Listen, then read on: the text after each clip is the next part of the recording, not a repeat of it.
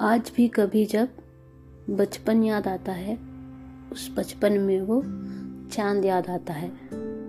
इस चीज़ का घमंड सा था कि चाँद मेरा पीछा करता था, लेकिन चाँद सबका पीछा करता था। ये अब समझ आता है। मगर फिर भी, अगर कभी अकेली पड़ भी जाती हूँ, वो बचपन का साथी चाँद फिर दिख जाता है। लगता मानो वो फिर साथ चल रहा हो। लगता मानो फिर पीछे कर रहा हो। अब बस एक ही वो अपना पुराना याद चाँद याद आता है, चाँद याद आता है।